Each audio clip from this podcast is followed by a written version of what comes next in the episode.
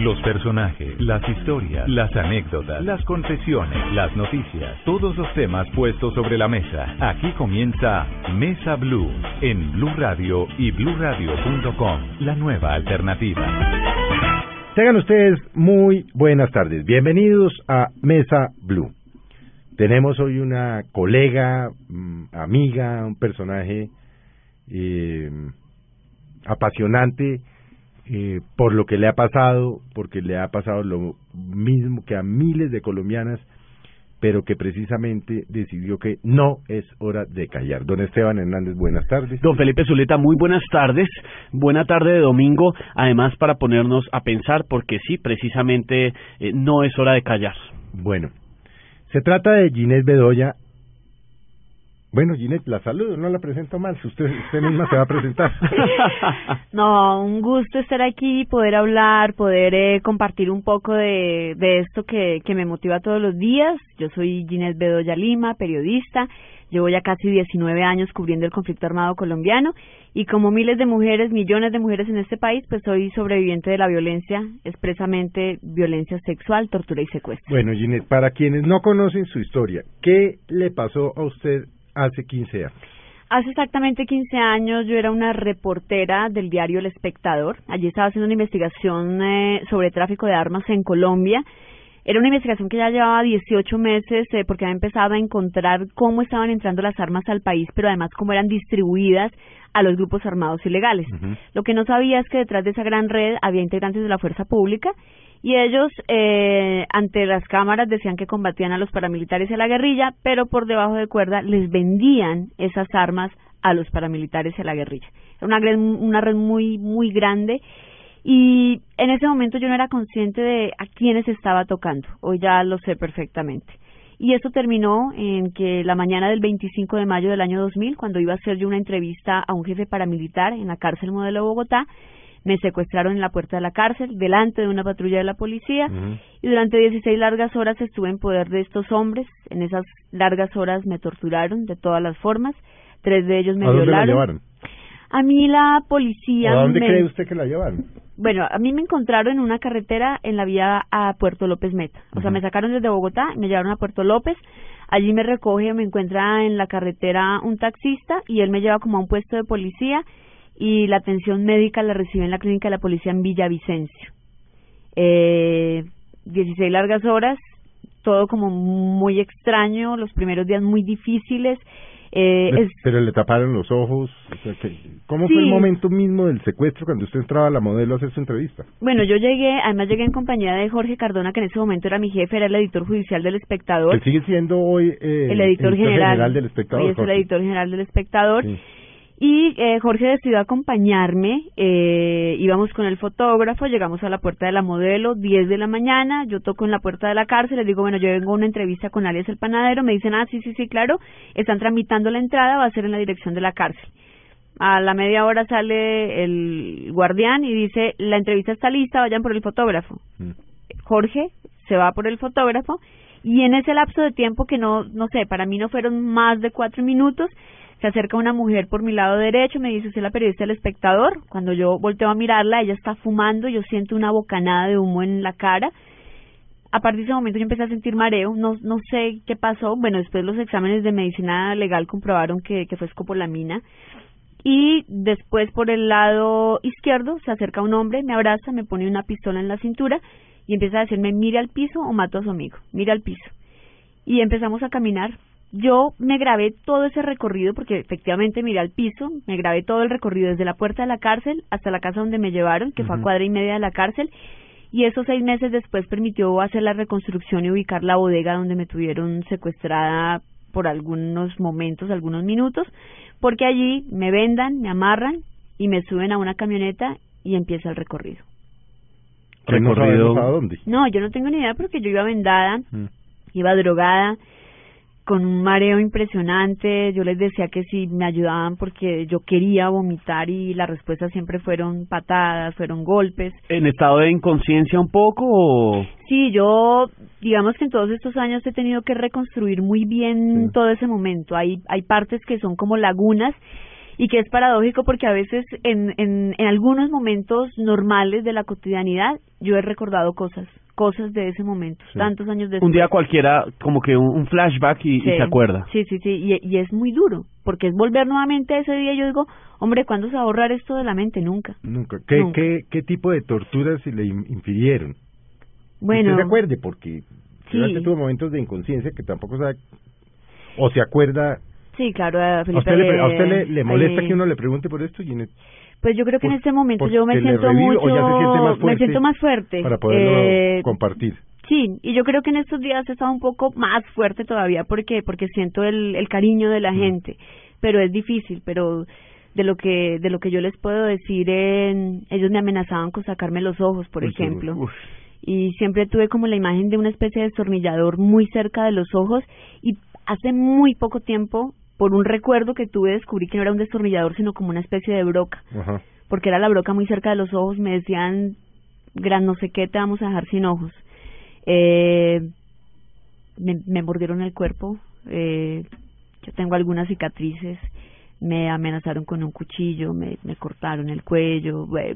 Toda la o sea le hacían preguntas buscaban información. ¿qué querían de usted. Siempre empezaron a preguntarme por unos periodistas específicos me decían eh, el en ese momento Ramón Jimeno era como nuestro jefe de redacción y me preguntaban por Ramón Jimeno y decían, ustedes son unos perros que amparan la guerrilla, eh, bueno, hacían muchas cosas y decían periodismo comprado de este país y me mencionaban gente y cada vez que mencionaban a alguien yo decía, a ellos también los deben de tener secuestrados o yo temía mucho por la vida de mis compañeros porque eran periodistas de la redacción del espectador y, y otros periodistas eh, y, y me preguntaban mucho, me preguntaban sobre el trabajo que estaba haciendo. ¿Quién ordenó ese secuestro y esa tortura? Eh, yo lo tengo claro y quién lo ordenó. No lo puedo decir públicamente porque como la justicia de este país es, ese tema, tan absurda, entonces resulta que la víctima termina siendo la que va a la cárcel por denunciar a alguien, por el que va a decir, así me está calumniando. Sí, pero lo tengo clarito. Impresionante. Ginette, ¿qué pasó con con, con su caso? ¿Qué ha pasado con su caso? Mi caso, 15 años después, está en la total impunidad, mm, pese a que hay muchos testimonios en la fiscalía. Solamente hay tres paramilitares vinculados como autores materiales. Ninguno de ellos ha llegado a juicio. Esperamos que la próxima semana empiece el juicio contra uno de ellos, contra alias el panadero. Y estos hombres, es que es lo paradójico de la justicia. Hace tres años o cuatro años, en el 2011, yo le di mi testimonio por primera vez en este país a Manuel Teodoro en séptimo día. Cuando yo salgo en séptimo día, eso abre la puerta al proceso porque empiezan a aparecer personas a decir, es que fulanito me pagó a mí para que hiciera esto, y empieza como a abrirse toda, todo el espectro de lo que es el proceso judicial, y uno de los violadores aparece, yo lo identifico, él se somete a sentencia anticipada él en Justicia y Paz narra perfectamente cómo me iba a matar, dónde recogió la pistola, dónde me tenía que disparar, eh, habla de la finca donde me llevaron, dice que la finca era de Víctor Carranza, habla de los eh, policías y militares vinculados. Y seis meses después el señor dice, no, es que a mí me pagaron para que dijera esto, se retracta y la fiscalía le cree. Aún estando identificado por mí. O sea, ¿usted vio a ese personaje? Claro que sí y fue yo creo que uno de los momentos más difíciles de mi vida porque porque una cosa es la agresión pero otra cosa es tener que volver a la agresión y enfrentarse a la verdad mm. de, de por qué pasó esto bueno que, haya sido declarado delito de lesa humanidad por lo menos ayudó un poco Sí, yo creo que... Ayuda porque no prescribe. Exactamente. Ayuda porque no prescribe, pero también es un poco decirle a la justicia, ah, bueno, entonces... Como no prescribe, no, pues, Exacto, eh, que es bueno, que además tengo que decir que me tocó dar una pelea muy fuerte para que se ratificara eh, eh, la declaratoria de crimen de lesa humanidad, porque en su momento la fiscal del caso lo declara crimen de lesa humanidad y el señor Eduardo Montalegre sale y dice, no, esto no es crimen de lesa humanidad, yo lo entutelo, gano la tutela y la fiscalía tiene que admitir que efectivamente, jurídicamente, está muy bien sustentado que es un crimen de lesa mm. humanidad. O sea, ha tenido que pelear hasta con las instituciones. Total. ¿Qué, ¿Qué, qué, qué pasaba en su entorno familiar previamente a esto, eh, a, este secuestro, esta violación, todo este, todo este horror que nos está contando? A mí me parece muy importante esa pregunta porque, porque claro, la gente siempre ve esa Ginette Bedoya, la, la periodista, la que va y se sube en el helicóptero, la que hace los reportajes, pero mm, pero yo perdí esa vida tan bonita que tenía. Eh, yo siempre he vivido con mi mamá. Mi familia está integrada por mi mamá mi papá y mi hermana. Mi hermana tiene su familia. Y hasta ese día mm, mi casa era una casa de puertas abiertas. Desde que estaba en el colegio recuerdo que a mi casa siempre llegaban los amigos, allá era donde se hacían las fiestas, las reuniones, las cenas, y a partir del 26 de mayo, o sea, al día siguiente del secuestro, eso murió. Yo me volví una persona desconfiada, me alejé de todo el mundo, cerré las puertas de mi casa. En ese momento estaba saliendo con alguien, tenía una relación muy bonita. Yo decidí que no quería verlo yo no quería que ningún hombre se me acercara. Que no la volviera a tocar un hombre en su vida. Sí, sí, sí, era una cosa muy difícil mm. y fue un proceso muy difícil de, de, mm. de, volver a permitir eso. Entonces, claro, yo perdí algo que era, que, que, que era parte, como el 50% de Ginette, y decidí renunciar a eso y refugiarme 100% en el periodismo, que no me arrepiento, yo amo lo que hago y mm. quiero morir siendo reportera, pero pero es muy difícil porque se tienen que sacrificar muchas cosas de lo que uno es para poder seguir viviendo. ¿Cómo superaron eso con, sus, con su padre, con su mamá, con su hermana? Que, ¿cómo, ¿Cómo trabajaron ese tema? Felipe, no lo hemos superado. Además, porque yo esto nunca lo he dicho públicamente, pero a raíz del secuestro yo no volví a hablar con mi padre. No, no quiero ahondar mucho en el tema, pero yo no. Han pasado 15 años, 15 años de estar lejos de mi papá. Eh, ha sido difícil superarlo porque además yo lo que hice fue proteger a mi familia y la forma de proteger a mi familia fue alejarme de ella. Mm. Yo no quería que les hicieran daño. Eh, y, y, mi familia es eh, mi madre, o sea, mi mamá es eh, mi sombra. Hoy por, hoy, su mamá. Sí, sí, sí, sí. Y, y, mi mamá es la mujer más valiente de este mundo. ¿Y con ella cómo lo manejó en ese momento? Mi mamá fue extremadamente valiente porque recuerdo que, que cuando ya me sacaron de la clínica, Carlos Lleras de la Fuente me llama y me dice, Gina, está todo listo para que se vaya del país, hay una beca en Alemania, eh, la embajada alemana va a pagar su beca y el espectador asume lo de su mamá para que se puedan ir las dos. Y yo dije, pero mm, mejor dicho, ni por el carajo yo me voy, porque si, si estoy mal estando aquí, imagínese uno en Berlín sin saber el idioma, ¿Para qué hace fuga geográfica si el problema va con uno a donde uno lo, lleve? Y, y yo dije, y además en ese momento estaba yo creo que en una, en una de las depresiones más fuertes, mm. pensando en el suicidio, y no sé, llegó esa energía de, de Dios. Yo soy creyente, pero no tan, digamos, soy creyente, no practicante, pero sí creo en la energía de Dios. Y yo dije, bueno, acá tocó tomar una decisión y mi decisión fue volver a, la redacción del espectador y, Carlos Lleras de la Fuente me permitió eso. Me dijo, si eso es lo que usted quiere, ahí está su escritorio. ¿Al cuánto tiempo volvió? A los 15 días. Puta de raca. Perdón la pasada. sí, pero, pues, yo, no sé, yo no sé si eso fue locura porque yo no podía caminar bien todavía. Esos hombres me habían trasquilado el pelo, entonces me tocó hacerme un corte de cabello bien cortico. Mm. caminando muy mal, pero además pensando como en la vergüenza, en la redacción muy pocas personas sabían lo del tema de la violación, la vergüenza de, de eso.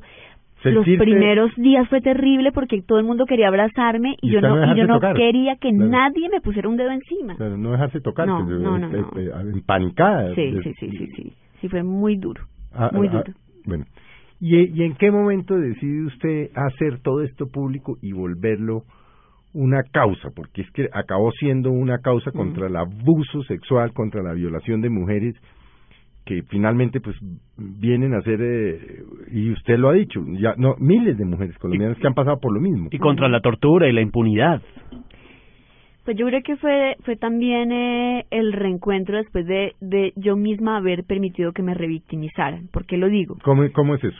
De, que la revictimizaran, ¿no? no Porque porque después de que yo regresé a la redacción y, y empecé todo ese proceso de, de poder acercarme a un hombre, apareció efectivamente un hombre en mi vida como un año después, eh, muy querido y, y, y, bueno, empezó a acercarse, fue muy difícil, pero para mí fue una relación tormentosa, porque porque yo creo que él se aprovechó de, de mi situación, eh, y era una persona que todos los días de alguna manera me, me, me hacía ver que yo tenía que agradecerle que me tocara. Ah, ¿cómo le parece? Sí, que usted le salió a deber. Exactamente. Como quien dice, a pesar, eh, mejor dicho, usted fue violada y abusada y todo. Y yo la salvé. Y a, pesar de eso, pues yo estoy aquí, ¿no? Exactamente. Fue exactamente. Ah, pero bien, querido. Sí, como yo la salvé, agradezcame y usted me debe gratitud de por vida. Y yo me lo creí, que fue lo peor. Entonces permití que esa relación durara siete años siete años. No fue corta. No, no fue corta. No, larguísima, siete años en esas condiciones. Además porque yo decía, a mí me hicieron lo que me hicieron, me dejaron vuelta a nada, pero este hombre me mira, entonces le debo gratitud.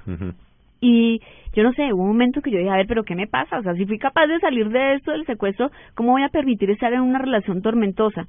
Y empezaron a pasar muchas cosas al mismo tiempo y, y llega este informe de Oxfam, esta investigación de Intermon Oxfam, que hace por primera vez un estudio sobre la situación de la violencia sexual en Colombia.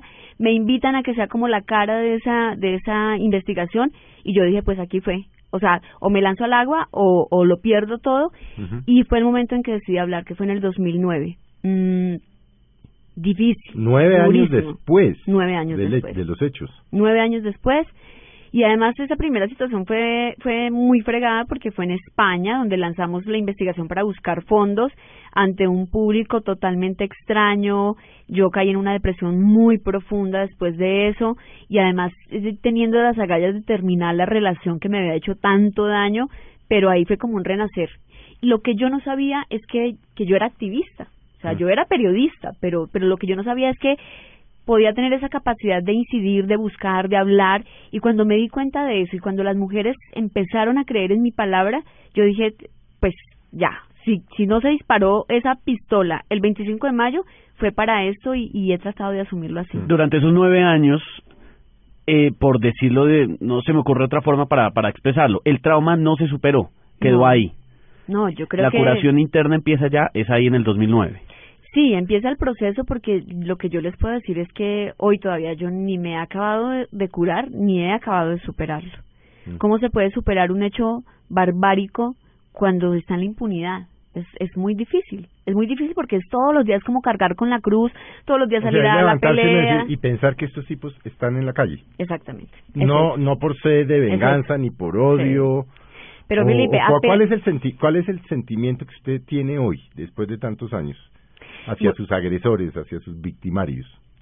primero entendí que tenía que eh, aprender a diferenciar que el problema era con un grupo de hombres y no con una institución.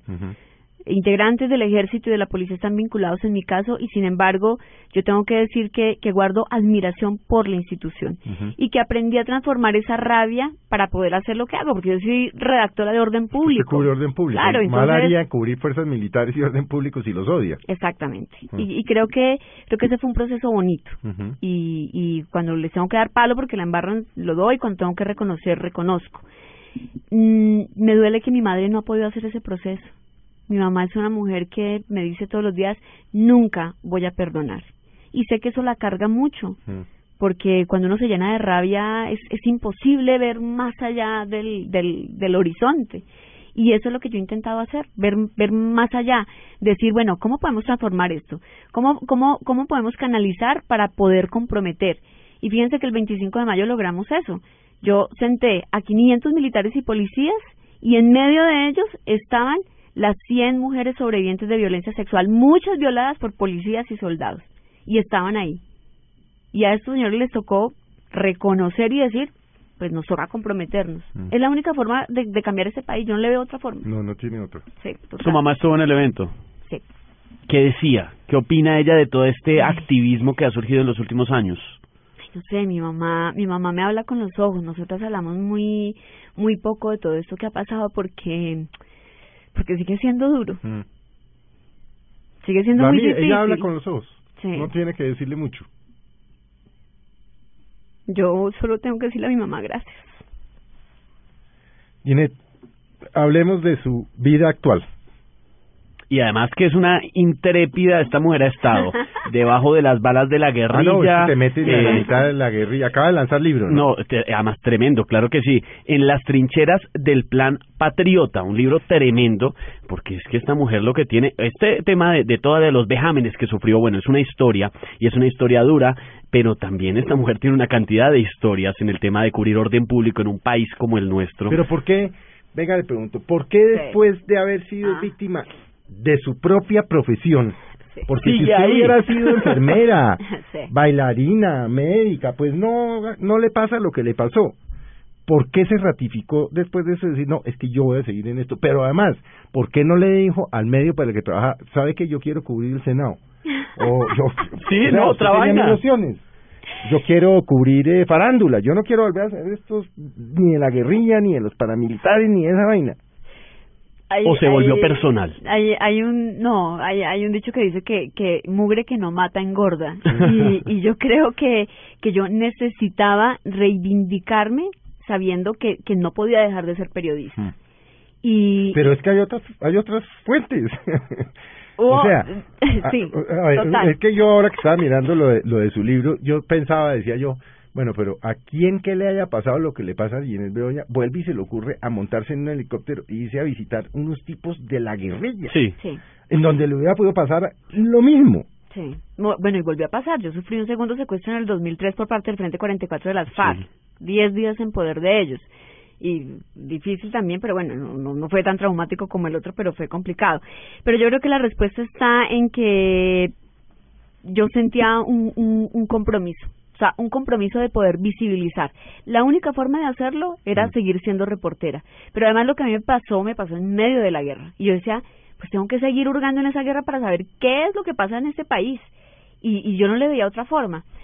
Mucha gente me decía en, por ese tiempo que, que yo era suicida y que yo había seguido haciendo periodismo era porque me quería morir y que me metía allá porque quería que me metieran un balazo. Entonces un día dije, no los voy a escuchar, ese no es el sentido de lo que yo hago.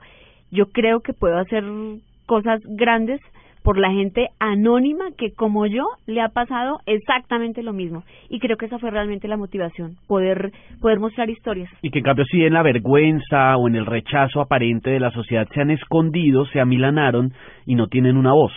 Sí, yo creo que yo creo que eso es lo que le pasa a este país. Aquí hay decenas, cientos de historias de gente valiente que no tiene una voz, que que se amilana, que que nadie la voltea a mirar y ese país es tan hermoso, con guerra y todo, es tan hermoso, tiene una gente tan bella que hace cosas maravillosas. que- Ángeles y demonios, ¿no? Sí. No, total. Venga, de estas mujeres que usted ha apoyado, que trajo, lo- que trajo a Bogotá, y con las que ha trabajado, a las que ha visibilizado, en fin, ¿qué testimonios la han, con, que dicen, uy, Bueno, yo yo tengo que dice uno, sí. uy, no, mejor dicho, es que el, Tremendo. sí, Sí, yo tengo bueno, a muchísimas tienen mujeres cientos de testimonios. pero puedo hablarles de dos Porque en yo me imagino que todas, la- en la medida que se acercan a usted Sí, claro. y no es hora de callar y su y, y- y su activismo, pues ve- lo primero que hacen es contarle qué les pasó. Se O sea, descargan. Vea, Ginette, es que a mí me violaron no sé dónde, o a mí me pasó Sí. esto, o, en fin. Sí, no, exactamente. Yo eh, conocí una, una niña, una jovencita, eh, violada por paramilitares en la Comuna 13 de Medellín. Ellos eh, la violaron además en una cancha en uno de los barrios de la comuna. Eh, la violaron nueve de ellos. Ella quedó embarazada. No bastándoles con haberla violado, le marcaron en su rostro las siglas AUC eh, con un cuchillo. Ella quedó embarazada y decidió tener a su bebé. Yo la conocí durante muchos años, tuvimos una relación muy cercana.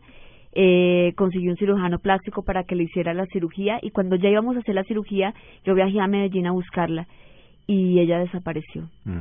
Yo hoy no sé qué pasó con ella, no tengo ni idea. Y es una mujer que pienso todos los días. ¿Por qué habrá desaparecido? ¿Qué No habrá sé, no sé si sus victimarios volvieron y la desaparecieron. No sé si ella decidió desaparecer ella sola, pero ha sido yo yo me cargo la historia de ella todos los Y días. esto es y una niña, era una niña Era una niña muy linda de de, de la comuna 13, Pero- una niña 15, 14, 12, 10. Ah, bueno, cuando la violaron tenía 14 años. Qué locura. Y la otra mujer que tengo en el corazón y que la logré traer a Bogotá y que para donde hoy me la cargo es una mujer de los Montes de María. Eh, hace dos años me la encontré en un evento, se me acercó, me abrazó, me dijo, yo la vi a usted en séptimo día. Y cuando la vi yo dije, yo también soy capaz de hablar. A ella la violaron 11 paramilitares en los Montes de María, quedó embarazada, tomó la decisión de tener a su hija. Su hija no sabe lo que pasó, no sabe quién es su papá. Ella obviamente tampoco sabe quién es el papá de la niña. Eh, pero es una mujer tan valiente, tan valiente, tan hermosa, tan llena de fuerza. Y yo creo que ellas son las que a mí me dan energía para decir, hay que seguir, no es hora de callar. Bueno, vamos a hacer un breve corte, Ginette, y quédense con nosotros. Vamos a seguir hablando con Ginette. Como le- se darán cuenta, pues es berraca, testimonio Tremendo. conmovedor, una mujer echada para adelante y un ejemplo. En medio de un país en conflicto y un país en guerra y un país con cosas tan malas, encuentro también uno personas tan buenas. Oye, si no hubiera sido periodista, ¿qué sería? Se lo preguntamos ahora. Ahora se lo vamos a preguntar. Ya regresamos con Ginette Bedoya en Mesa Blue.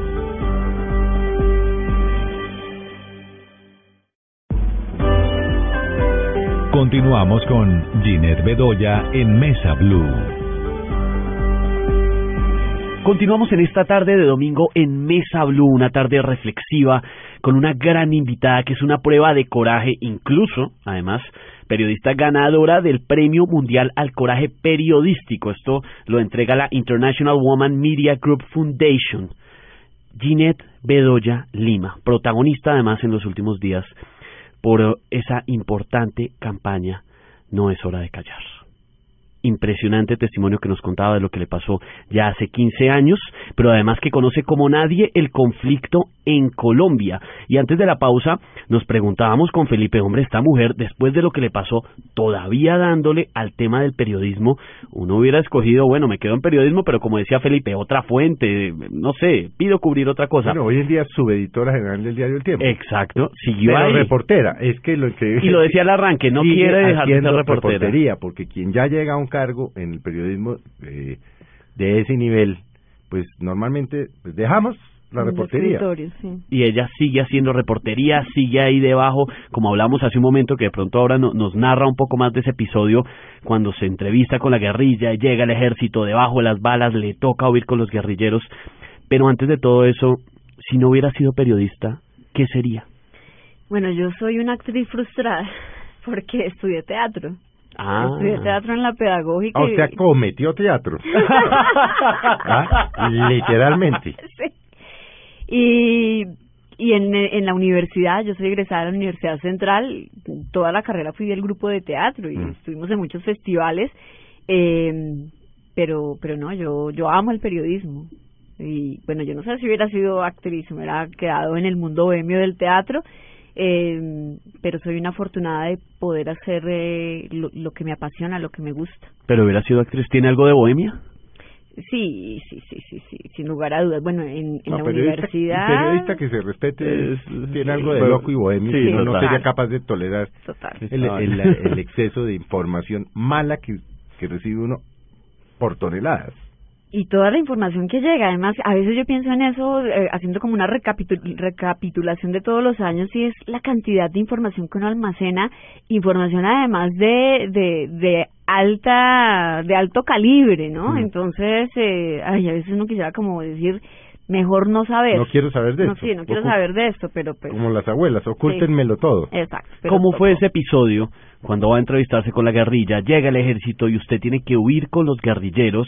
Eh, se- creo que se luxó un pie, le pasó de todo.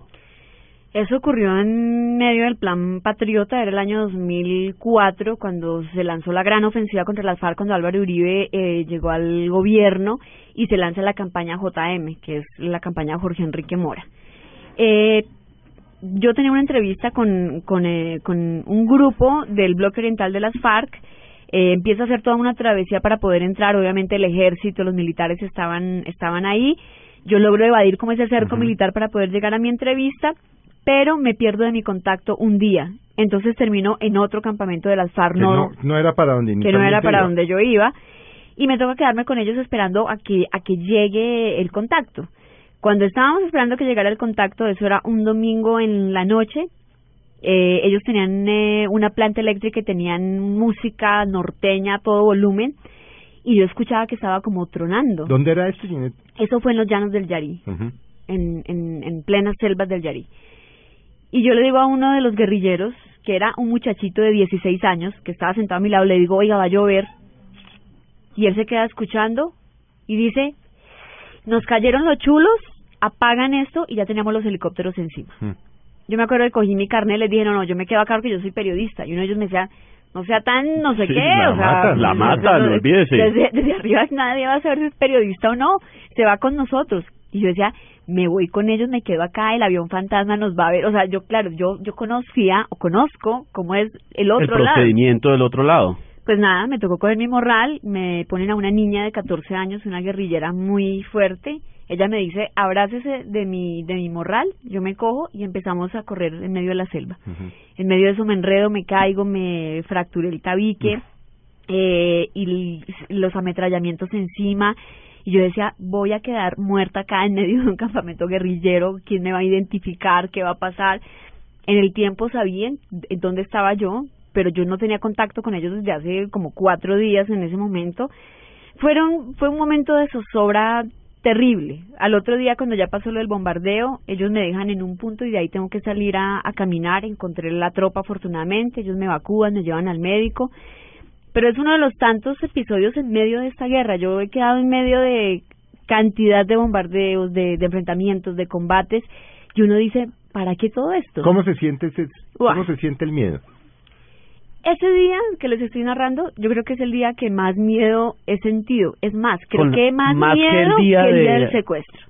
Porque el día del secuestro era como una, como una, como una tortura así como lenta Sí. que, que yo sabía que iba a terminar como en la muerte, pero es que sentir las balas encima con la incertidumbre todo oscuro en medio de la selva, ya conociendo los relatos de lo que pasaba ya en las confrontaciones, pero tener que vivirlo, eh, el, el tema de la carrera, cruzar el río, caerse, el dolor en la cara. Yo me acuerdo que, que la quijada me temblaba, me temblaba, yo no podía controlar Sí, el que se la tenía que sostener Yo con la mano porque le temblaba. Me temblaba y yo sabía que era de miedo, era el miedo que se me Mm. salía por la boca. Un- Una situación bien, bien, bien compleja. Después, cuando pude hablar con los militares que estaban haciendo la operación ahí, eh, ellos me narraron que estaban viendo ellos del otro lado y decían, no, donde estuviera muerto ahí, esto hubiera sido... Pero claro, nosotros teníamos ubicado el campamento y llegamos a bombardearlo. Preciso de casualidad. Mi Vivian, aquí estoy, gracias a Dios. Miles de colombianos como usted han vivido ese tema y esa sensación tan terrible de sentir encima las balas, Ujú. prácticamente que, que, que lo peinan a uno. Otros afortunadamente no. ¿Cómo es ese momento y qué se siente realmente para que muchos que no lo hemos vivido lo podamos eh, experimentar a través de sus palabras? Yo creo que este, este, mm, no sé, es, es estar al, al, al, al, al borde, o sea, al borde de lo que, de lo peor. Es decir, hasta aquí llegué, o sea, esto terminó aquí, pero además terminó en unas circunstancias muy difíciles. Es la adrenalina de lo que les digo, de estar, de estar corriendo, de sentir eh, el ametrallamiento, los, unos guerrilleros que iban delante de nosotros, eh, los, las balas los alcanzaron. Era, era un helicóptero de la Fuerza Aérea que estaba ametrallando. Cuando llegamos al campamento donde, donde ya paró todo, una de las balas le había atravesado la cabeza, le entró por acá y le salió por acá y tenía descolgando todo esto. Y él llegó cogiéndose su cara con las dos manos porque la tenía completamente fracturada, Destrozada. destrozada. Y lo que le dieron fue una aspirina porque en el campamento de la guerrilla no había nada más. Y yo decía, esta es realmente la cara de la guerra. Esto es, esto es lo que estamos patrocinando. Es la cara de la guerra. ¿Y qué hablan los guerrilleros? Por ejemplo, después de esta cosa, ¿qué dicen? Es decir, ¿qué Es- dicen? Pi- ¿Repiensan el tema? No, mire ¿Se que ratifican es- en que eh, Lo que pasa es que es- los es- oligarcas... es complejo porque, claro, ellos todos los días meten el discurso ese del, Sí. del marxismo y de la desigualdad. Muchos están ahí efectivamente como sometidos, como que no tienen más opción porque además este Estado no les ha dado más opción. Pero también siento que de alguna manera hay unos que como que se envalentonan y que ven la guerra como eso, como que los muestra como los superhéroes del país y es, obviamente es un mensaje súper equivocado, pero también es una opción de vida que, que no tiene retorno. Porque ellos dicen, listo, yo me salgo acá del campamento y ¿qué me voy a hacer? ¿A pedir plata con una cartulina en un semáforo en Bogotá? No, pero hay unos programas de reintegración que funcionan. Sí, hay unos programas de Pero reintegración. muy recientemente, pero que relativamente funcionan bien, ¿o no? Sí, claro, lo que pasa es que la doctrina dentro de la guerrilla es muy fuerte. Yo quitarse creo eso encima es jodido. Sí, y yo creo que ellos eh, eh, a otras entidades, a las entidades les llevan años luz en eso. Ellos, ellos sí niños- saben para qué es. Niños Muchos. que usted haya visto, con los que haya hablado, Es, esa noche en ese campamento, el chico de al lado tenía 16 años, la niña que me, que me sacó de allá tenía 14 años. Había un niño de 8 años en el campamento y me acuerdo que él cogía y echaba las balas en, en baldes porque eran como 5000 cartuchos que habían y cuando empieza el ametrallamiento ellos cogen las balas y salen corriendo cada uno con un balde lleno de balas y ahí estaba ese niño y yo decía, increíble, increíble. ¿De qué más se habla en las trincheras del Plan Patriota en su libro? Bueno, eh, Las trincheras del, del Plan eh, Patriota es, eh, es un libro que muestra la cara de la guerra, desde todos los ángulos, desde los campamentos Literalmente desde las trincheras, como Sí, nos sí, está sí, contando. sí, sí. También de la valentía de los hombres del ejército, hay que decirlo. Las operaciones especiales que se hacen en este país son de un nivel impresionante. hombres que tienen que desembarcar en unos puntos que van colgados de helicópteros, que literalmente van colgados como en las películas y que si cuando van a hacer el desembarco no se puede o, o los llegan a ametrallar desde tierra, hay alguien que va en la puerta del helicóptero y tiene que cortar la soga. Soltarlos. Soltarlos. O sea, eso, eso es una tarea, no sé, no quiero calificarla, pero es, es muy fregado. Eso es la guerra. Eso es la guerra. Usted estuvo en La Habana, ¿no? Estuve en La Habana en la cuarta delegación de víctimas, eh, una experiencia muy fuerte, eh, enriquecedora, pero muy fuerte. Yo creo que sentarse a confrontar a las partes, partes que han tenido responsabilidad no solamente en el caso de uno, sino en, en, lo que le ha pasado a todas las víctimas de este país, creo que es una oportunidad histórica, pero sobre todo ese es un momento de decir, bueno, ¿cuál es mi papel como sobreviviente de este conflicto? Que yo creo que es el llamado también que le quiero hacer a las personas que han sido víctimas. Nosotros nos podemos quedar en el dolor, en el conformismo, en, en la historia lastimera de pobrecito yo me hicieron, perdóneme, si nos hicieron, tenemos que tomar acción. ¿Qué vamos a hacer nosotros a los que nos hicieron para poder cambiar la historia de este país? Tenemos una responsabilidad. No nos podemos quedar en el llanto y en el, y en el dolor de lo que nos pasó. ¿Y con quién se encontró cara a cara? Wow. Porque usted tiene mm, pues que usted ha escrito sobre la guerrilla, conoce muy bien la guerrilla, tal vez es una de las periodistas que en este país conoce más el conflicto armado y a la guerrilla. Y entonces, eh, pasar, digamos, de la teoría a la práctica, a hablar de los comandantes, a verla en los comandantes. pues usted, obviamente, en el pasado ha visto otros. Sí, pero fue un momento, fue un momento de confrontación dura porque además eh, cuando el mono Jojoy muere en el 2010, yo escribo el libro Vida, Vida y Muerte del mono Jojoy, que fue pues, es el único que se ha escrito sobre Jojoy. Eh, y eso eso terminó en que la guerrilla me declaró objetivo militar. La, columna Teófilo Forero ofreció plata por mi cabeza. Eh, en Ancol durante tres meses estuvo un banner que decía Ginés Bedoya, periodista o integrante de la CIA. Fue una cosa bien difícil. Eso nos tocó como desactivarlo, empezar a decir, bueno, es que yo soy periodista, yo no soy ni, ni militante de aquí ni de allá. Claro, llegar a sentarse allá, verles la cara, eh, confrontarlos. Sobre todos ellos estaba Iván Márquez, Marco Calarcá, eh, Carlos Antonio Lozada, eh, Pablo Catatumbo, pero yo creo que con quien más sentí esa impresión de tenerla ahí fue con Tanya, porque yo fui la periodista que descubrió sus diarios. Usted fue la que descubrió a Tanya. Yo fui la que descubrió a Tanya. ¿De dónde es que es Tanya? Es, la holandesa. La holandesa. La holandesa. Eh, y no quiero entrar en detalles en esto porque me prometí y les dije a la mesa de que lo que yo iba a hablar sobre Tanya era algo reservado, pero yo le hablé a ella ahí en medio de esa intervención delante de todos los negociadores y fue un momento de, de mujer a mujer. Yo mm. tenía que decirle algo a ella y, y ella tenía que saber, bueno, ya lo sabía, que yo era la periodista que había traducido sus diarios. Mm. Eh, y creo que uno de los momentos más impactantes después de, de todo el espacio, cuando uno habla, eh, las víctimas hablamos delante de la mesa, es ya poder hablar cara a cara con Pablo Catatumbo. Y él me dice, usted tuvo su momento de desahogarse, yo también me voy a desahogar. Y el libro suyo sobre el mono hoy fue una bofetada para las FARC.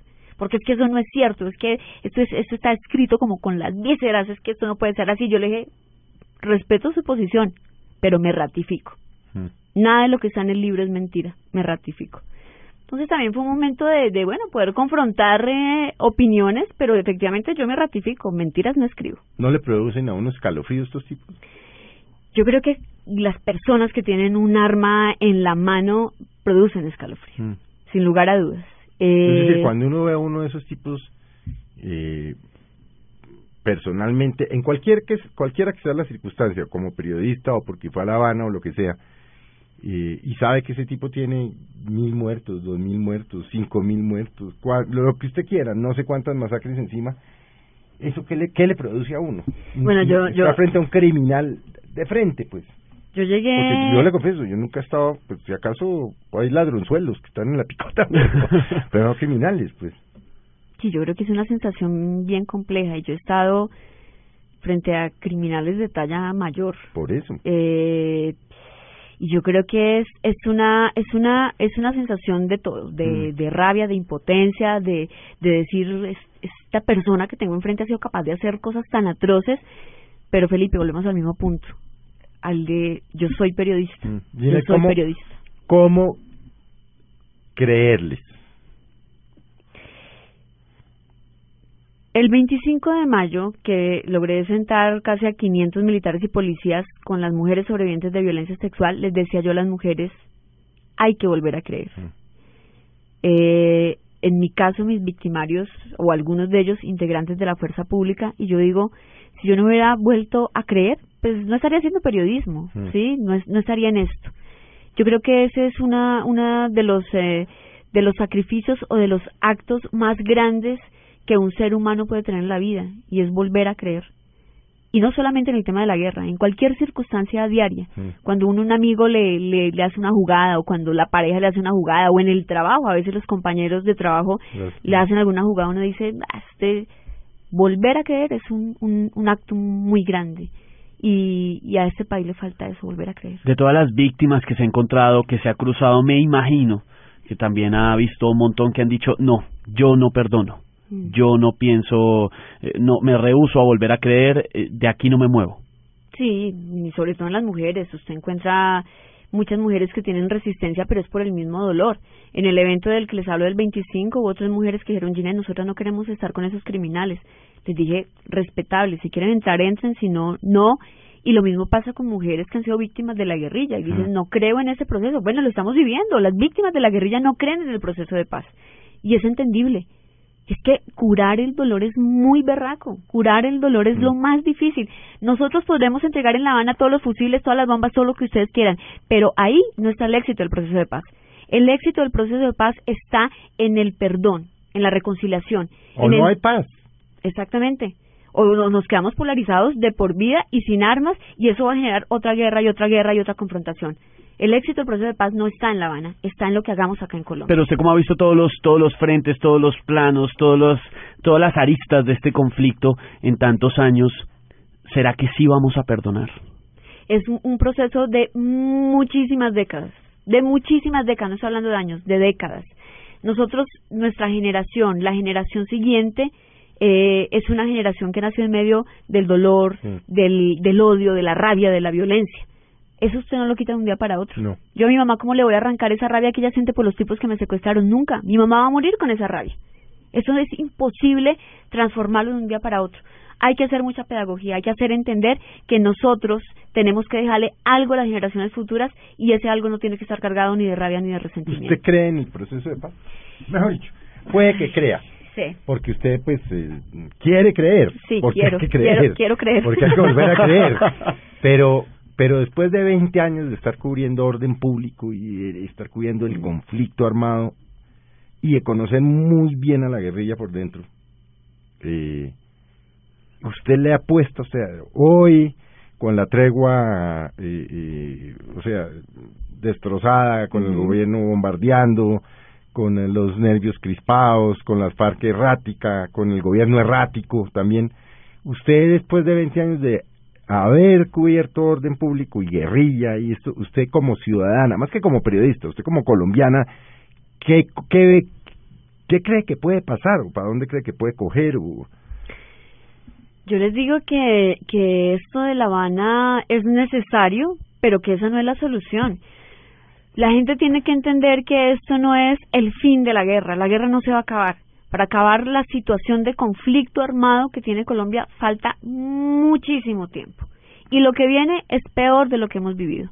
Y está, y está comprobado, el posconflicto es el momento más fuerte, porque aquellos que nunca estuvieron con, de acuerdo con el proceso de paz o que tienen intereses, en nuestro caso todos los intereses, el narcotráfico, eh, la corrupción, las bandolas estas que están por allá en otros lados, las bandas criminales, pues eso usted no lo acaba de un día para otro y seguramente cuando se firme el acuerdo con las FARC, esperamos se firme, pues entonces va a empezar a aparecer esto otro. Mm. Nosotros nos hemos comido el cuento que el problema más grave que tiene Colombia es la guerrilla y eso es falso. Yo no, yo nunca he creído. Sí, usted váyase y párese allá en la 13 con Caracas. Mm. Allá donde está el problema. Allá donde matan al mensajero por robarle la cicla, por quitarle el celular.